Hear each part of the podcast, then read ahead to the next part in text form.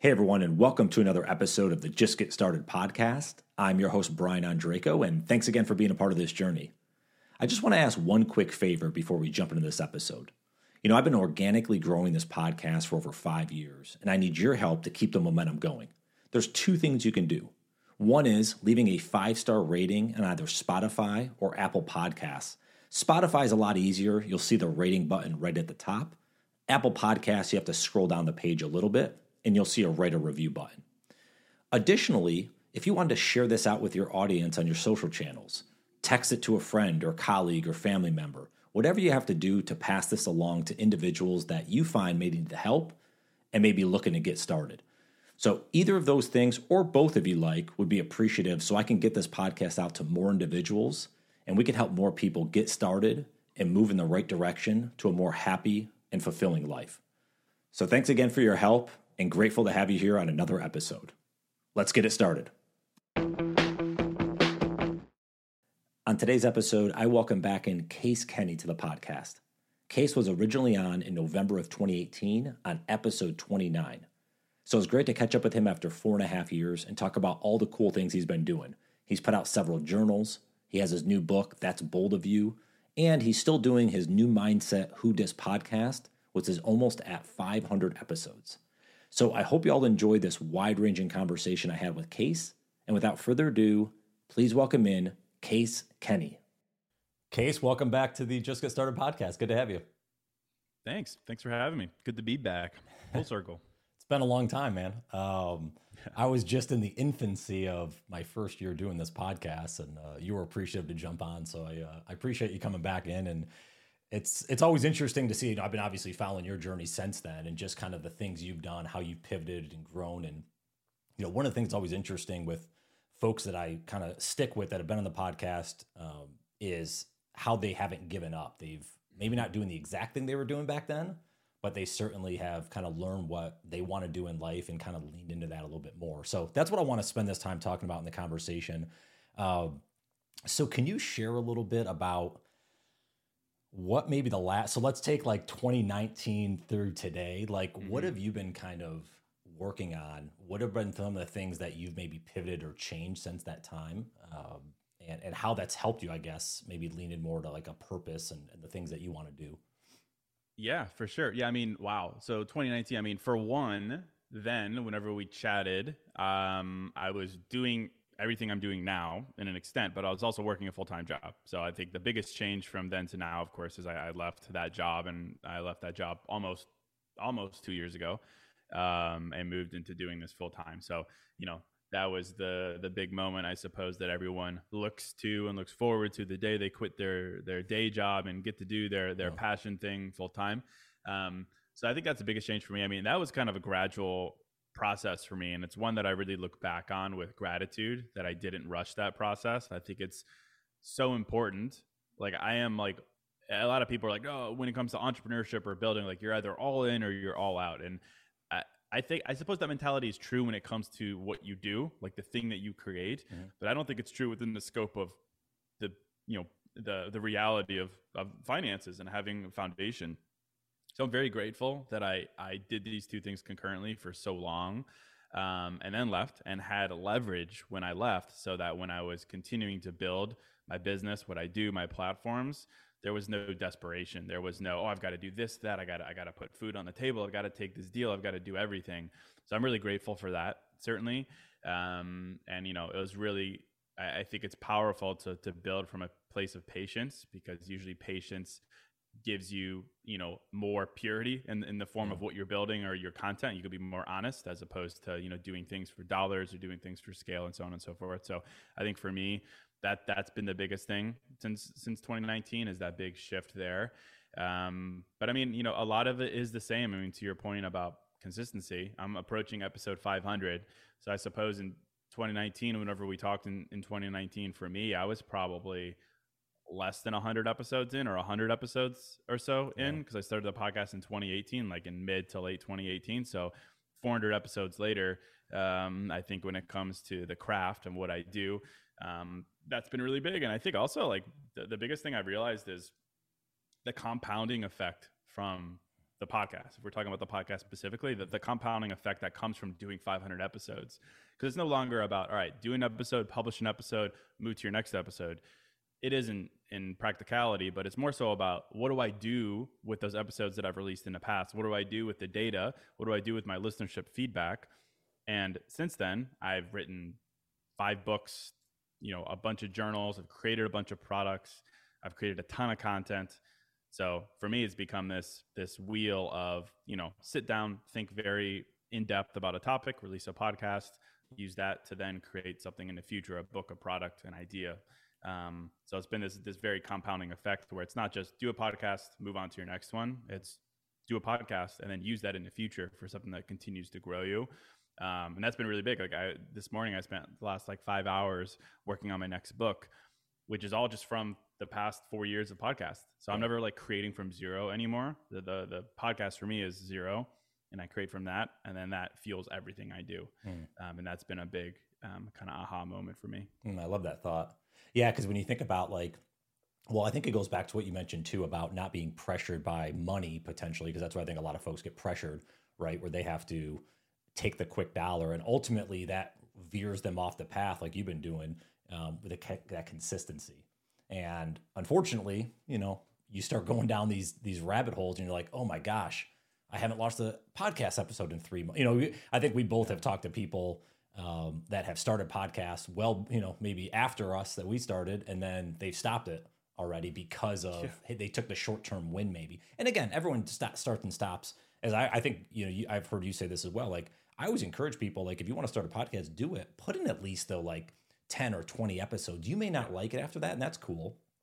But why are you continuing? Like if you don't have that why in place, it's like really why start it in the first place, I guess. Yeah. There might be better well, use yeah. of the time.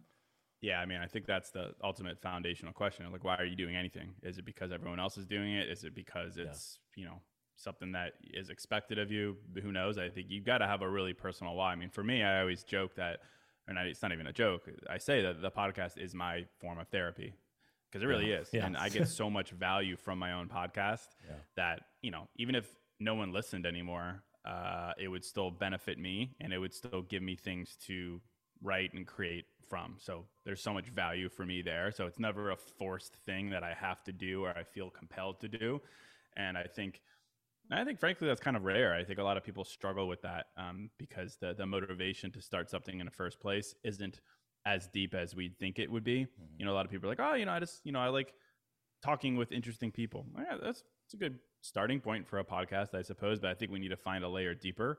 Um, and then, to your point, I think you need to commit to something. You need to say, "I'm going to commit to a year's worth of podcasting once a week or twice a week or whatever it is."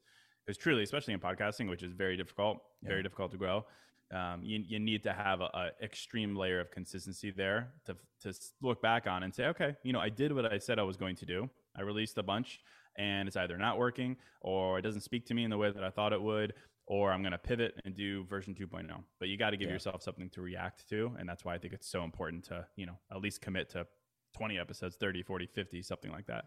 Well, and then re- I mean, realizing that it's not going to happen overnight. Like you're not just going to post five episodes and all of a sudden, you know, you're going to get like some massive sponsors and a, you know maybe someone picks you up or whatever on a big network yeah. or something like it it doesn't happen like that. It's kind of thinking out. I, I was um, i was talking with i think you were on danny miranda's podcast and, and him and i were talking recently about this whole thing of like thinking in decades like the, like i'm excited like when i launch episode 1000 and 2000 and you know like that'll be amazing because like okay you put in 10 or 20 years like because assuming podcasting is still going to be around then. So I think having that longer time horizon, to your point, it's like doing it because of that why. Ultimately, you can quote unquote win if you're actually doing it for the long scale. If you're not looking at the long time horizon, you can't expect to just get randomly picked up. Yeah, and I, and I wouldn't blame people for quitting quickly if they don't have the why right. and if they're comparing themselves from a place of lack. Because my I like I'm a professional podcaster, which is very difficult to do. Like my podcast is signed with SiriusXM, which is also very difficult to do. Yeah. It took me five years to get to this point, four years of which were just by myself. But I can pick up my phone right now and feel very defeated. I can compare myself to any of the numerous, numerous, numerous bigger podcasts than me and feel very defeated yeah. easily. And I'm in the, the top 0.01%. So like imagine just getting started. Like it's so easy to defeat yourself through comparison. Um, that you know for me that's why i try to stay away from that kind of stuff so i think yeah i think you, you have a powerful why that is like powerful not just you know i want to impact a million people. I don't think that's powerful enough. I don't think that's self-centered enough. Like i, I talk a lot of, about the idea of compassionate self-centeredness both in like relationships and in business. Like you have to start with yourself. It has to be there mm-hmm. as humans. Like we're wired for that and we need to find that reason. And then along the way you need to not compare yourself to other people which is easier said than done. I saw that like i think it was uh, on average like 10% of our daily thoughts are devoted to comparison of some kind hmm. it's a lot of thoughts i think we've got like 10000 thoughts a day so you're saying a thousand thoughts a day are dedicated to comparing yourself that's tough. So yeah. we've got we've got to find a way to, uh, you know, sometimes escape the data, the money, the the clout, whatever it is, and return back to that reason. And um, you know, easier said than done. But I think if you lock that in, yeah, then you're absolutely looking at 10, 20 years, you know, large time horizons. One of the things, well, you actually mentioned this in, in a recent podcast you did, and, I think that maybe this is a we can kind of pin these together. Of this, that you talk about manifestation and this uh, the, the, what I loved you the way you said it was life reacts to what we do, and this comes back to you can't just say, ah, I want a podcast or I want to write a book or I want to do whatever or hey, in time I'll do that. You actually have to go out and create. So I'm curious your thoughts about how you've thought about creating, and then also maybe whether it's practical advice or you can kind of go down whatever you know uh, path you want of of how you put in the time to actually create. How do you actually structure your day maybe? those type of things that are important to creating the habits to create. You can't just kind of randomly do it. Yeah. Yeah. I mean, yeah. So I, I, did release that episode on manifesting. I mean, that's a little tough love. Like I'm a pretty gentle mindfulness guy and I, I, try to give people a lot of empathy and understanding. And, but at the end of the day, like you can't think yourself into what you want, whether that's the person you want to be or the business you want to build. Like you can't, you know, good things don't come from people with just positive intentions. I think there's something to be said about knowing what you want and having clarity. I think that is so, so, so important um, far more important than a lot of things. In fact, like the way that you execute, maybe, but you still have to execute. You still have to do things. You still have to verb things. I think we've got this weird misunderstanding about manifestation. Mm-hmm. As a topic, like the only reason I talk about this topic is because so many people talk about it. I just call it doing, but we like to dress it up and call it manifesting. But you know, I think for some reason we skip a step. We think, all right, I've done this work. I've sat down. I have goals. I know what I want. I know what I'm good at. Like it's time to go. Like I can't wait for that moment. And yes, that is you need that in order to be incentivized to do things. But at the end of the day, to to to your quote from the episode is like the universe, people, markets, industries, luck can only respond to what you do. Like manifestation, manifestation as a topic is just life reacting to what you do. But I think we got it the other way. Sometimes we're like, we're like, well, I will just react to what life gives me. And because I have good intentions and a good work ethic, then eventually, you know, this thing that I want will manifest. And I just don't think that's accurate. I think you've really, really got to put out some volume and shout it from a mountain as often and realistically as possible. And then you'll get somewhere. Like, yeah. absolutely. And I think we've got to be pragmatic about it. Like, I think we've really got to think about who we're trying to serve and what that looks like, especially in a, in a crowded market like podcasting, everyone has a podcast. There's more podcasts than ever. Um, it's tough. It's tough to to break out. So I think really the only thing that separates one person from another in podcasting, for one, is consistency, and then two is your thing. Like, what is your thing? Um, and and how do you stick to that thing when you're tempted to be like someone else or to emulate someone else? I think that you know for me, I always joke that I, I, share my feelings for a living. Like that's my thing. A relatable guy sharing his feelings for a living and not deviating from that. You know, I have a publicist, I have an agent, um, and they, they always get on me about my refusal to call myself an expert. I just don't like it. It feels disingenuous. Who, who am I to, to say I'm an expert on this, that, or the other? Mm-hmm. But that's my thing. And I, and I stay rooted in that, both in the way that I carry myself, I suppose, but also in the way that I approach these topics. Like the, my favorite phrase is, I don't know. I don't know. I'm not going to take a stab at something I don't know. Um, so that, that's my thing, right? I'm very stubborn about that, and I think that's served me really well. Um, and you know, just staying in my lane for 500 episodes, I think is is is key. And finding a way to make that sustainable. Like it's not like every day I sit down from zero and I'm like, all right, what am I going to talk about? No, i am always thinking of things. I've got Google Docs on Google Docs and notes in my phone of ideas that I've written down over the years, and I'm always marinating on them, and then I pick it. Um, you know, I as a creator, artist, whatever, you know, I think my brain is one of always looking for inspiration. I think that's key. like if you're going to be a creator a full-time creator or a, a, someone who takes creating seriously you've got to see life through the lens of inspiration um, you know how can you be inspired to think differently to challenge something to react to something in a way? Like i think we need that mentality and i think it's really helpful. Um, you know for me so when i sit down and do the podcast i just i pick from something that inspired me recently that i know i can add value to that i'm not just going to chop it up and you know talk about and repeat the same rhetoric but how can i offer something different? I mean really for me like my thing is i'll take one question i'll take one topic and i'll beat it up for 20 minutes. Mm. I'll repeat myself a lot um, and i'll repeat the cliches but i'll come at it from maybe a different angle or i'll ask a, a question that has really helped me lots of i statements um, and that's been you know really powerful but yeah i mean at the end of the day consistency you know a willingness to put something out that doesn't do well and a willingness to to try again when it doesn't do well. like, yeah. you know, I'm fortunate to do decent on Instagram, for instance, but like sometimes the algorithm blesses and sometimes it takes away. And when it takes away, it could take away for months. Yeah. And you're you're questioning yourself, like, what's the point of doing this? You know, yeah, it's uh, it's frustrating, uh, uh but you've got to you know go back to that reason why, and then go back to the numbers and go back to understanding that manifestation or attracting, creating, or whatever. It's all about reacting the world, people, industries reacting to what you do. And if you're not doing, you know, you're not you're not conspiring anything in your favor. Yeah.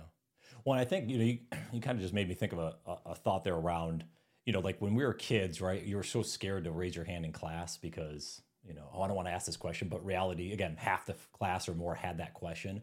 I've kind of taken this approach, and maybe, maybe you've you've probably done the same with what you put out of like leading, being the one not afraid to ask the question and to put that content out, that information. I'm to, to your point, you mentioned about therapy earlier, the podcast partially, but really it's the blog that I write. That's my therapy. Hmm.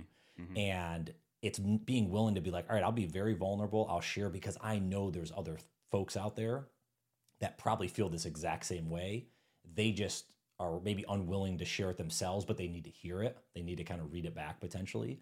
So I don't know. That that's kind of the thought I take to it of like, I, I like how you say you're sharing your feelings. It's kind of like someone has to lead because a lot of folks, just like I was, you know, pre 2017, I was scared as hell to put myself out there. I was scared to even do anything that kind of lit me up because what are people going to think? And once you kind of get yeah. past that, you're like, oh shit, like no one really cares actually. Um, so just do yeah. it anyways if it makes me happy. Yeah, I mean, I struggled with that for a long time because I worked in in technology sales. So I led a sales team for eight years prior. Very different mentalities. That is all about hustling, making money, defining yourself by be a closer, boiler room, like yep. Wolf of Wall Street. Like that was the vibe. So switching from that to sharing your feelings for a living is is 180s. And a lot of people poked fun of me, made fun of me. I remember when I was doing it concurrently with that job, someone would ask me about it and I would downplay it. I'd be like, "Oh, I don't I don't really care about that. That's not important to me. That's just something silly I do." Where that wasn't true at all. I cared about it a lot, but I, I hid from it because of exactly what you said. Judgment, um, skepticism, you know, the the whole thing.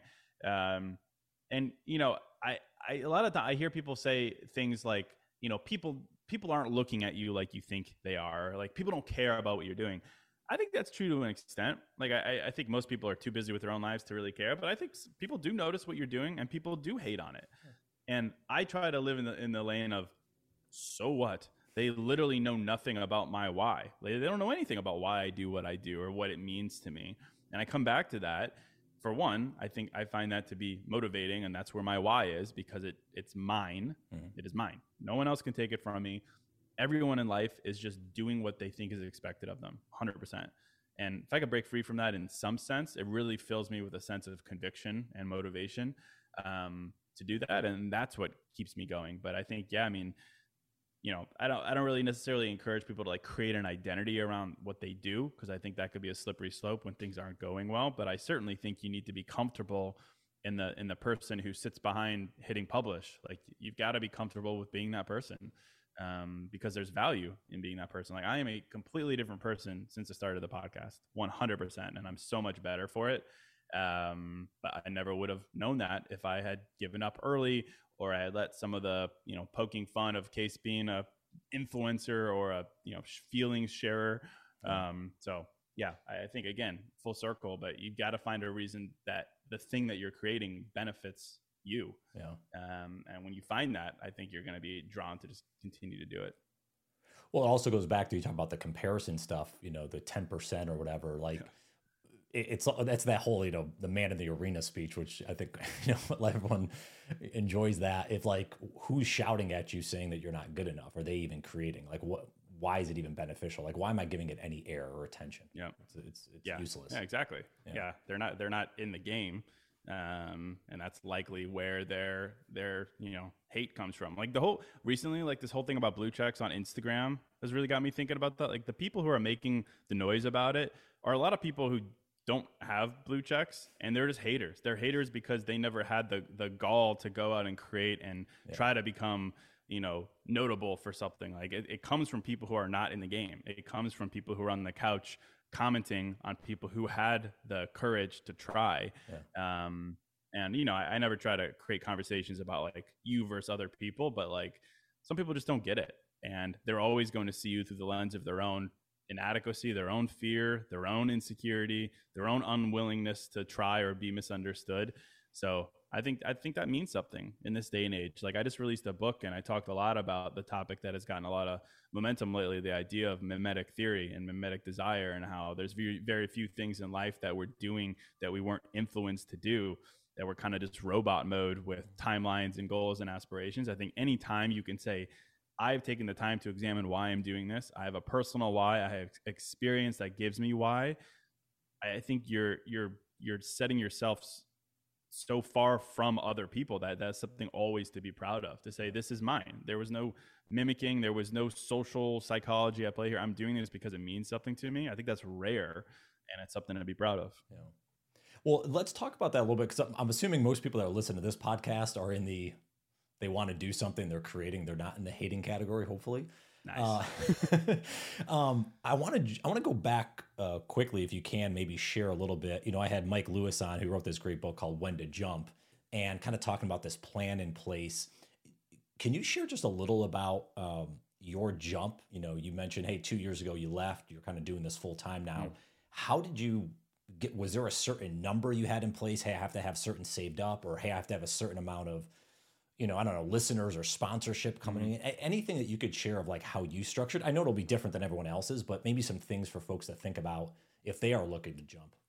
Yeah, that's a good question. I mean, there's certain I wasn't I certainly wasn't sitting there and be like, all right, here's the game plan. When I hit this, I go because everything was happening so fast, especially in 2020. I released my first journal in 2020, and that was my first form of monetization truly. Like i didn't monetize the podcast in any sense never did a single sponsor in fact until the last couple of months here. Wow. so i'm unmonetized for almost five years. Um, but i mean the long and short of my entrepreneurial journey is releasing those journals went from zero dollars to almost six million in the first 18 months. Like it was crazy. Wow. and I, I, don't say numbers like that to, to be cool. I learned a lot made a lot of mistakes. Um, you know, learned a lot. I didn't know anything about shipping and fulfillment and manufacturing and costs and anything like that. So I certainly learned a lot over that period. And I think luck played a role in, you know, mid to late 2020, there was a lot of demand for wellness products considering everything that was going on in the world. Um, uh, but I was still working that, that job. Um, but you know, for me, it, it, it proved the business model, which I think is important because the business model of like influencing or podcast sponsorship, that I, am not so I'm not so convinced of that as like a sustainable model. Like, yeah, mm-hmm. it works, but it, it only works if you're able to find those sponsors. But for me, when I was looking at like my ability to make an income through building a brand, that was something that I had more control over. It, it put all the control in, in my hands. And that was what I was looking for. Like, how can I prove a model that I can control um, that has proven metrics? You know, I ran that business for a year and a half before I decided to leave. Um, and how can I use that to be the proof point that you know I can leave and have control over these different elements of the business, and that can provide for me, as opposed to yeah, if, if this sponsor renews and this one renews, then yeah, I'm good to go. But something that I can actually control. So that was what I was really looking for in the form of like personal leverage, things that I can control. Plus, of course, the leap of faith that when things don't go well, I can pivot and, and do well. Um, so yeah, so I mean, I, I left um, that job after you know taking the business from zero to you know mid seven figures pretty quickly. Um, but then a lot happened in, in advertising and, and, a lot happened in the industry that really uh, made that a challenge from there. Um, but yeah, that was that was the game plan. I think it was really backed by patience. Again, it was just that idea. The the one thing I did do well was have the foresight to know to not leave too early, just because I I you know I remember working you know jobs in Chicago when I first moved to Chicago, making like thirty grand a year. I was not making any money, and I just I knew what it was like to not have that leverage, and I knew the mentality that comes with it of I need to do this, I need to do this, like I need to I need to survive, I need to provide, and I just knew within the scope of something that I was passionate about, that I was building, that, that those two mentalities could not coexist. So I was just very patient um, with you know building the the leverage, so I could say no so I could say yes and you know everything in between. Um, and it took a long time. I mean, it took you know two and a half years of, of doing everything on the side until you know the right moment and randomness and luck and COVID and you know having the ability to work at home as well mm-hmm. for you know those those years running a sales team from home and we realized how much free time I truly had and I could put into the business. So just you know made me more serious and yeah. And then fast forward, the rest is history. Do you remember the the day you thought about quitting, or maybe the day you quit? Like uh, in terms of was that like a huge weight off your shoulder? You've been working for a lot of years, like.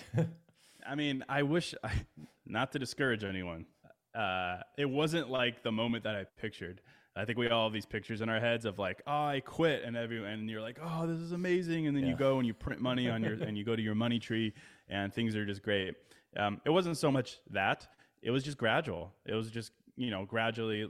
For one, saying, oh, maybe I don't have to do this. And then the business wasn't doing great that I was working at. The economy was having some effect. So eventually I was like, why not just try now? Why not just go and do it? But even like the day I quit, I, even then, I remember talking to my mom, um, who she didn't mean it when she said it like this, but she made a comment about throwing it away. She made a comment about, oh, you're going to do that. You threw away eight years at this company, going from you know uh, account executive to vice president. You're throwing that away. And she didn't mean it like that. I was like, oh man, what if I am throwing it away? Like, what if I just made a really bad decision? Because when you leave a sales role where your value is your Rolodex and what you've done and who you know in the region that you work, it's kind of tough to get back if you take off a considerable amount of time. Like now that I'm like two years out, if like say something happened, I wanted to go work again, it would be it would be a challenge. Someone would have to like take a bet on me. Um, so yeah, even like the day I quit, I was like, oh man, did I just make a bad decision? and I think every entrepreneur, of course, faces that. They face their own paranoia, their own imposter syndrome. Um, so, but I say that in a really hopeful way, in that I think you're always going to feel doubt, but doubt doesn't mean you made the wrong decision. And I know I made the right decision, but every single day, and I'm two years out from doing that, I feel the same thing. Oh, what if it all comes to an end? What if people stop supporting me? What if I lose my touch? What if I run out of things to talk about? Yeah. I constantly think about that.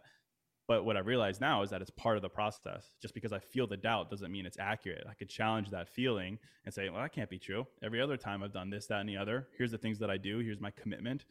I'm good to go. So I say that in, in, a positive way, not to discourage people. Just know that those feelings of doubt are normal. Even on the uh, even on that day you've been picturing and maybe you know fantasizing about, it's going to be there. Um, and I think that's healthy. keeps you on your toes okay, let's you know chat about your mom or just support systems in general. Yeah, because I'm sure she meant well by that. You know, we know yeah. how, how, mothers are. Um, but yeah. and obviously, you you share a lot about relationships. You talk about relationships. Um, how have you changed your mind on relationships over the last handful of years, and how have you kind of maybe changed the circles that you run with versus five, ten years ago? Do those look similar, or are those totally different of of the how you choose the right people to be in your life? Yeah, I'd say they certainly have changed on the like platonic business friend level. Absolutely. You know, I'm interested in people who are doing audacious things, certainly, because I want to be inspired.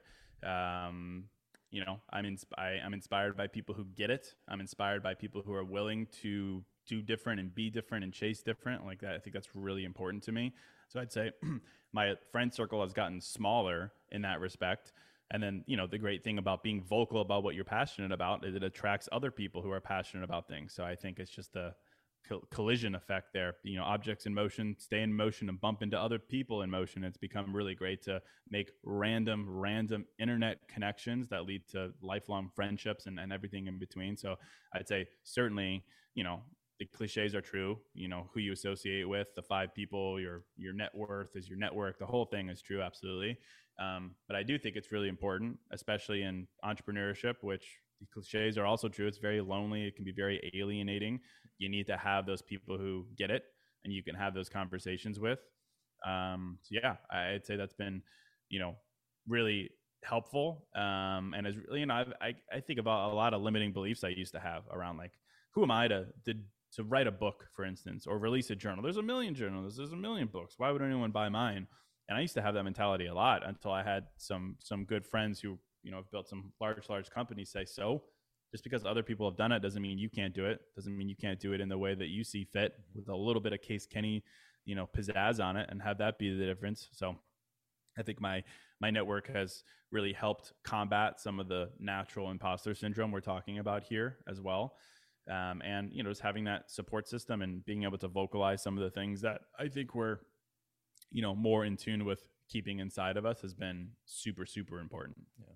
And and by the way, those people. Uh, this is one thing I've. It took me a long time to realize. Those people that have published stuff that are out there, they started from zero.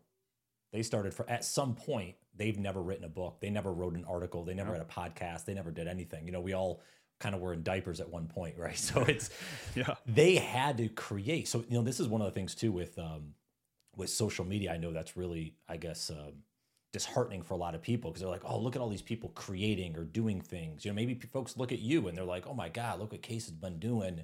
And, oh, he's got lucky breaks. You get the haters, those type of folks. But at the end of the day, they don't know all the work you're doing in the background. They don't know all the, like you're saying, I'm sitting, I'm thinking about ideas. I'm trying to, you know, bring about things from old podcast episodes to help in new stuff. Like, you know, that type of stuff that you're doing behind the scenes that's what I love about having great support systems because people that are cheering for you, knowing hey, I'm doing the hard work as well. I'm in the arena. I know you're doing the hard work behind the scenes. You might not show it on social media, but it's out there. So I think having yeah. those right people in your life to kind of keep pushing you forward, like, hey, don't get discouraged because you're doing a lot of things that you want to do and that are different and the world needs them, you know? Yeah. I think that's an important point. Like the behind the scenes is, is everything. That's where everything happens. Yeah. Like the, the thing on social media does not matter. That is not the work. Um, maybe there's a couple people whose job truly is social media, the influencers. But I can tell you, for one, they're they're not they're not they're not building the businesses that you likely want to build. The businesses that are built are built on the back end with the work that's put in, the boring stuff, the boring stuff, the stuff that yeah mm-hmm. you don't publish on social media because it's boring. Um, that is where the real action happens, and that's where the real business model presents itself. Like for me, like I don't make money from social media. Like social media is a way to get eyes and ears onto the things that I'm good at and passionate about that lead me to to make money and monetize and actually build a business. Um, and I think you know sometimes it's easy to judge yourself based on the the outer appearance, but we need to give ourselves credit for the things behind the scenes. And I think yeah, to your point, having the support system of people who get that, who understand the unsexiness of even the business I'm in, which on the surface people are like, "Oh my gosh, Case, that's so great! You just get to write and talk all day and post on social media." yeah it's a privilege absolutely but that is like very that is not what goes into it really um, and i think you know having people who get that is so important. Yeah. Well what about i want to talk about journaling maybe and, and this could we can kind of you know, end on this because i think we can probably go deep down the rabbit hole but why obviously you're you're creating journals. Is journaling a big part of your life? Is that something you've done for a long time or? Well, it's one of those things. Yeah, it's a good topic because you talk about like why do you build a product? You should build a product that you want, that you would use, and perhaps that you haven't been able to find the version that is most useful for you. Mm-hmm. So for me, many many years ago, I was like, I would love to journal. Everyone I, I talk to talks about how powerful journaling is and how you need to get up in the morning and journal. And I was like, all right, I'll become a journaler. And I would go out and I would buy every journal I can get my hands on. And for me, I never really they never didn't really work for me. I found that they they were one of two categories. They were either too open, too stream of consciousness, to um, you know, just uh, just put your thoughts in here. Stream of consciousness. What are you feeling today? It was too that. I'm a little too ADD for that. Or it was like it made me more stressed to journal because it was like, all right, five goals for the day. Come back at lunch. Talk about your process, your progress. At the end of the day, come back and do this. So it felt too prompted or too unprompted. And I was like, huh, you know, personally, I would like something that probably sits in the middle of that, that I, I hadn't been able to find a version of that that worked. So that was the impetus for me to create a journal that I would use, something that takes 10 minutes a day. You could do any time of day. It wasn't a productivity journal. Um, but it wasn't uh, just share your emotions journal. It was the challenging journal that kept you accountable, but did it in a simple way. That was a good mix of prompted and unprompted. That was the whole genesis. And I created that. And that is how everything started. And from there, yes, voracious journaler, because I've realized the power of questions, not just the power of writing down what you want to hear, because I think a good journal is a combination of, you know, checking yourself. Where are we? Where's your head at today? Let, us just at least let's get where we are at, and then hitting you with a very hard, bespoke, custom question that gets you thinking. That is the value of journaling, and that is, that is mindfulness. All mindfulness is is, you know, a compassionate challenging of the assumptions you've made to date, an exposing of what you don't know, the challenging of what you do know. And I think really the only way to do that is with very specific questions that go beyond five things you're grateful for. What do you want out of life? Who are you? How do you feel? Because I think we're very wired to just repeat the same things yeah. or tell ourselves the things we want to hear.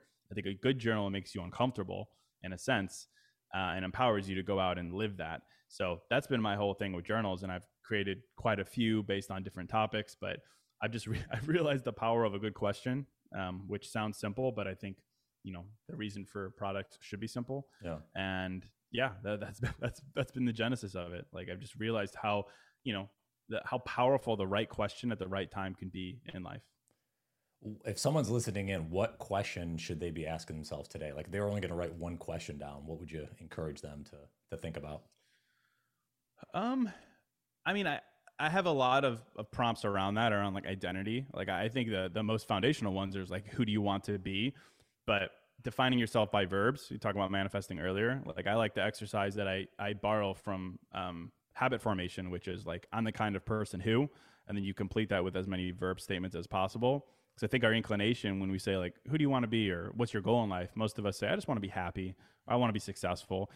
I think that's a challenge because that's a very ambiguous statement and it's difficult to be that person at all times. And when we're not the person we want to be, we tend to devolve and blame ourselves and guilt ourselves and do all these things. But a statement like, I'm the kind of person who, and then you list out these statements, for one, it gives you verbs to do. And two, it gives you credit for what you're doing and it keeps you going. Um, so something as simple as that, I think, is really powerful. That's one that I, I, try to do as often as can as I can, even amidst moments where I, I'm not happy or I'm not feeling successful. I sit down and say, I'm the kind of person who it reminds me of what I've been doing, and it keeps me accountable for what I need to do, and it inspires me. Maybe it'll give me an idea. If I say I want to be successful, what does that mean? Right. First of all, we need to define success, but also what are the things I'm doing that will make me successful? Let's forget the adjectives. I don't like adjectives. I like verbs instead of I want to be successful. So no, I'm the kind of person who does what he says he's going to do. I'm the kind of person who is willing to reach out to someone and start an awkward conversation. I'm the kind of person who commits to doing 100 episodes or whatever it may be. I feel, find that kind of thing really invigorating. And often, if we're at a point where we have a goal, but we don't have verbs that align with it, it's a great opportunity to actually create a plan, a plan of attack. Um, so again, my my whole thing with mindfulness is it's like action oriented. Like yeah there there's value, of course, in being self aware. Um, but self awareness without action is, I don't want to say meaningless, but where does it lead you? You know, yeah. the whole point of being intentional and you know tr- looking inside and doing inner work is to manifest in in outer work in actions in doing different and doing better and doing simpler whatever it may be so i think a good journal gets you honest but gets you action oriented and um, for me that's just kind of what i've always tried to create and you know really what i gravitate towards personally. Well i think it's a nice loop back to you know life reacts to what we do. We have to we, it's it's one thing to say hey i want to journal. It's another thing to put some time in even if it's one minute a day right? Even you don't have to you know make yourself a bath. You don't have to put candles on. You don't to, you know it's like yeah. just journal. Pick out a t- like yeah. i journal at nighttime before bed. I don't know about you. Like that's yeah. that's what works for me yeah. right? Some other people, maybe they do it, maybe they're thinking about the question when they're on a walk. Like it doesn't matter. It's the fact that you put some time and energy and build. Yeah. It's funny you say that because I used to be like very anti self help. So, like, oh, do I need to get some robes and yeah. some crystals and align my chakras? Like, what does that mean? Mindfulness is the most practical thing in the world. Recently, I've been referring to it as brute force mindfulness, which is just introspection that gives you so much incentive to take action that you can't help but do things differently or better or more in tune, whatever may be. That is mindfulness. And like to your point about when and where, it does not matter. In fact, I'm working with a fitness brand right now to create a mindfulness journal that you use in, in the gym, like in between sets. Like there is there is no defined parameter for when you can or should be mindful or practice mindfulness. Mindfulness is literally just introspection. It's the the the question of why and the answer of why. And when I look at it that way, it's much more practical than being like, oh, mindfulness is energy and energy is healing. It's like, yeah, sure, those those are elements of it. And I love people who take a more spiritual approach to mindfulness. But for me, mindfulness is literally just getting honest with yourself and allowing that honesty to lead to actions that are aligned with the honesty as opposed to copying, borrowing, rushing, impatience, whatever it may be. So for me, it's you know, it's it's the most practical thing in the world and I well, usually when I journal, I, I, listen to house music, upbeat dance music. Like I'm not sitting here, you know, eh, with classical music on. That's just my style. Yeah. And I think people, you know, can find freedom in broadening their definition of mindfulness, so it doesn't become a hokey cliche thing. It becomes just a powerful, action-oriented thing that gives you clarity. That is the point of of journaling, mindfulness, to give you clarity. So, obviously, very passionate about this. That's awesome. And and your new it's the new journal is called That's Bold of You, right? Is that the new journal? Uh, that's actually just a book. Oh, is that the, uh, that that's the first, book? Oh, that was my first book book. Yeah. Oh, okay. Um, All right. Yeah. Um, it, I mean, it's got the essence of a journal, okay. but it's in the in a book form. Um, but yeah, all all my other journals are like journal journals. Um, but again, I, I've kind of taken a little bit of different approach to journals. There's a lot of journals out there where it's just like the same page over and over again. Yeah. My journals usually are uh, different prompts every day, of course, uh, but also a little bit of perspective alongside of it, a couple paragraphs of something to consider. I, I've just found, you know, sometimes when we're stuck in our heads, mm-hmm. a question a question's a question. We'll give it the same answer we've always given it, or we'll avoid the honest answer. But you add a little bit of perspective from someone like myself or like you, could be an aha moment. Just the way that someone says something, it could break you free of the same thing, the same thing, or aversion to honesty. So that's why, like, for me, my form of journaling, it's like a hybrid. It's kind of like prose plus journal, just a little bit. And, you know, that is the push that sometimes I think we need to finally be honest with ourselves. Yeah. Well, and I'll link all this up in the the show notes. But uh, yeah, Case, I appreciate you, you joining on here. I, I love your stuff online, and you know one of the things I like about a lot of the content you put out. It definitely, even for me, again, I'm doing a lot of different stuff here, but it always makes me think. I'm like, okay, this is a different perspective. Like, you, I like how you come at it from a different angle. That mindfulness, really thinking about not just the generic crap you kind of see all over, right? so I, I do like how you're thoughtful about it, and and and things that I think most of us think about, but we don't want to give too much air to because again, it's a little uncomfortable at times. So again, I, I appreciate all the the stuff that you're putting out there, and it's good to see that you're doing well, man. Well, appreciate that. Right back at you. Yeah, I mean that's that's where the win is. It's in the discomfort. It's in the cliche. It's yeah. in the in uh, doing the work. So you know, guys like us, I, I think uh, it helps us grow and it helps other people. So it's a win-win It's a privilege to be able to do it. Yeah. Well, thanks again, Case, for joining. Any uh, last comments, thoughts, insights where people can check you out if it's other places than, you know, like Instagram or website or anything? Or uh, No, that, that's pretty much it. I mean, the podcast is New Mindset Who Dis, newmindsetwhodis.com for, for journals and books, and uh, Instagram is, is where it's at. But uh, yeah, no, I appreciate you giving me time. I think really for me, I'm uh, passionate about creating a movement around mindfulness. I'm releasing a new project uh, in the coming weeks that it's kind of it's like the idea is like it's bigger than me. It's bigger than case. It's not just case. It's a community around people who are passionate about taking time every day to create mindfulness in their lives. Intentional mindfulness even when it doesn't feel good even when it's not convenient. I've just found i just turned 35 just uh you know the the value of slowing down like forcing yourself to slow down yeah because i think we're especially as you get older you're just wired you're just wired to go the same pace I think slowing down is is such a gift. Stillness is my favorite word. Uh, it's a gift, and um, so soon we'll be seeing some more uh, for me uh, on, that, on that topic. I usually I won't shut up about the things I'm passionate about, so I'll be talking about stillness a lot moving forward. Dude, I love you know I I've been you know into stoicism. Actually, I got my uh, memento mori tattoo. Oh there. yeah, yeah. Remember death. Right there, yeah. Oh my god. Yep. So yeah, I, I, feel you on that. Well, uh, yeah, again, man, I appreciate you coming on. Thanks so much for uh, for joining and uh, and taking some time out of your day, man. Yeah, thanks for having me. Hey everyone, and just one more quick thing before you head off on your day. If you're enjoying this podcast and are looking for other resources and tools to help you get started and move forward toward a happier and more fulfilling life, then I'd encourage you to head over to my website, brianondrako.com, and hit the subscribe button in the upper right corner. There you can find my newsletter and blog subscriptions, where I share insights and information around getting unstuck, perspective, mindset, relationships, habits, and much more. If you get a chance to sign up, I hope you enjoy. Thanks again for listening in, and have a phenomenal day.